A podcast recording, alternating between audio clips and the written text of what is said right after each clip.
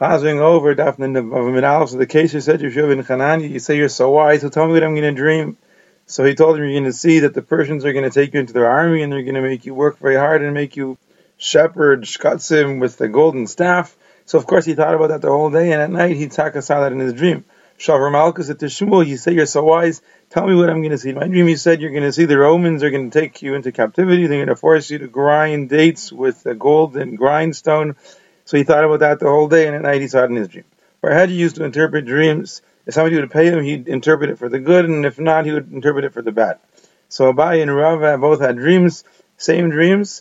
Abaye paid him money, Rava didn't pay him money, and they said as follows, they read to us the Pasuk in our dream, Sharcha Tivuach Leinecha. So to Ravi said it means your business is going to go bad, you're not going to have any joy from the food that you eat because it'll be so sad. To Abaye he said your business is going to prosper, and you won't have any pleasure from your food because you're going to be so happy with the business, it's going to be meaningless. They said that they read as the Pasuk, Banu Banas Tailid, you're going to have sons and daughters, and the end of the Pasuk is that you're not going to have them because they're going to be taken away. So the Ravi said like the bad meaning of the Pasuk, and Tabayi said it means you're going to have lots of sons and daughters, and your daughter's going to get married to people from all over the world, and it's going to be like they were taken into captivity.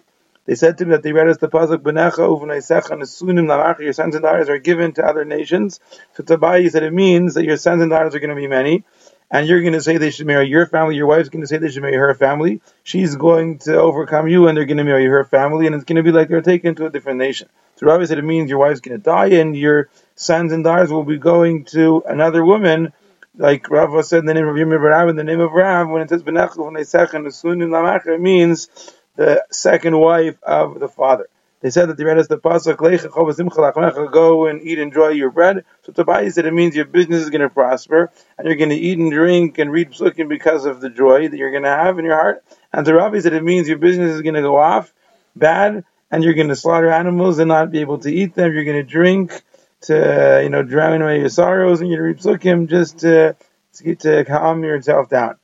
They read us the Pasuk, Zerav Zayt, lots of seeds the ground will put forth. So Abaye said at the beginning of the Pasuk that you're going to have lots of seeds. And to Rava, he said the end of the Pasuk, and the end of the Pasuk is you're not going to have it because the locusts are going to eat it. They said that they read us the Pasuk, you're going to have lots of olives. So to Abaye, he said what it says in the beginning of the Pasuk, you're going to have lots of olives. The Rava, he told him what it says in the end of the Pasuk that you're not going to have it because they're all going to fall off the trees. They read us the Pasuk, V'ro kol ami aretz, Shemesh Hashem nikra, right? People in the world are going to see that the Shemesh Hashem has called upon you. So Tabayi said it means you're going to have a great name, you're going to be Rosh Hashiva, and everyone's going to fear you. The Ravi said it means that the safe, the treasury of the king is going to be broken into, and you are going to be caught and suspected as being the thief. And everyone's going to make a Kabul Haimur that they're going to be suspected, and that's what happened. The next day, the safe was broken into, and they took Rava. They said that we saw lettuce on top of barrels. So Abaye said, your business is going to double like lettuce, folds over like lettuce. And to Ravi said, your business is going to be bitter like lettuce. They said that we saw meat on top of barrels. So to Abaye said, your wine is going to be sweet, your meat is going to be good, and everyone's going to come to buy meat and wine from you. And to Ravi said, your wine is going to go sour, and people are going to have to buy meat to drink with you, to eat with your wine, because you can't drink the wine straight. They said that we saw in our dream barrels hanging from tall palm trees. To Abaye said it means that your business is going to skyrocket like a palm tree. And to Ravi said it means your business is going to go sweet like the dates that go on the palm tree. And that's not good for wine to go sweet. They said that we saw pomegranates sprouting on top of barrels. To Abaye said it means your business is going to prosper like expensive pomegranates. And to Ravi said it means your business is going to go sour like pomegranates. They said that we saw barrels that fell into pits. So to Abaye said it means that your business is going to be seeked out. Like people say, the bread fell into the pit. In other words, there's going to be much more demand than supply.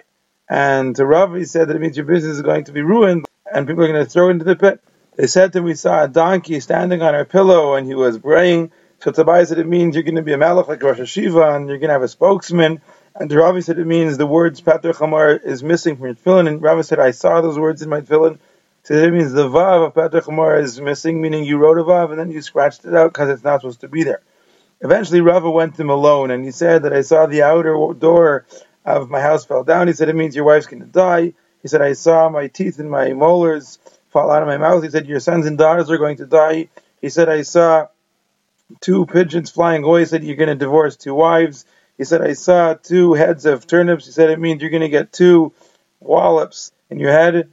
And Rava went that day to Beis Medrash, and he sat through the whole day, and he saw two blind people fighting, and he tried to break them up, and they slugged him twice, and they were going to slug him a third time, and he said, enough, I already had the two that I dreamed about. Eventually Rava decided to pay him, and then he came and he told him that he dreamed that the wall of his house fell down. He said, it means that you acquired Nechasim without any limits.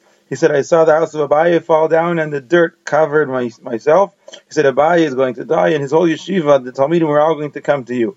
He said, I dreamed that my house fell down and people came and took the bricks away. He said, it means your teachings are going to be spread around the world. He said, I saw that my head cracked open, my brain fell out. He said, it means the stuffing fell out of your pillow.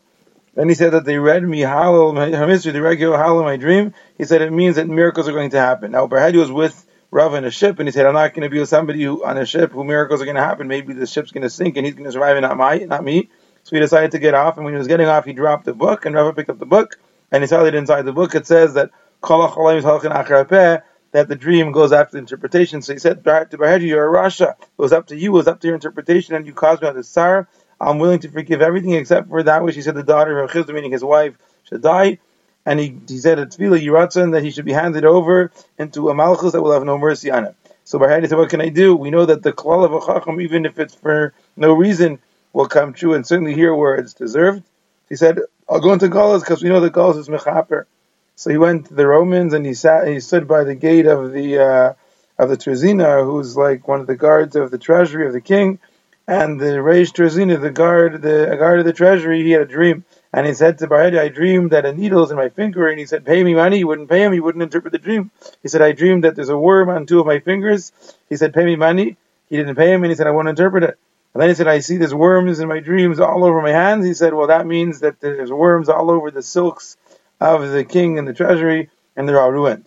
So that's what happened. And the king called the guard. And they wanted to kill him. He said, why are you killing me? Killed this Bar Hedya because he knew and he didn't tell us. So they brought Bar Hedya and he said, because of your money that you didn't get and you wanted it, so all the silks of the king are ruined. So they tied two cedar trees together and tied one of his legs to each one, and then they untied the trees and they split apart, and they split up his body and his head in the process.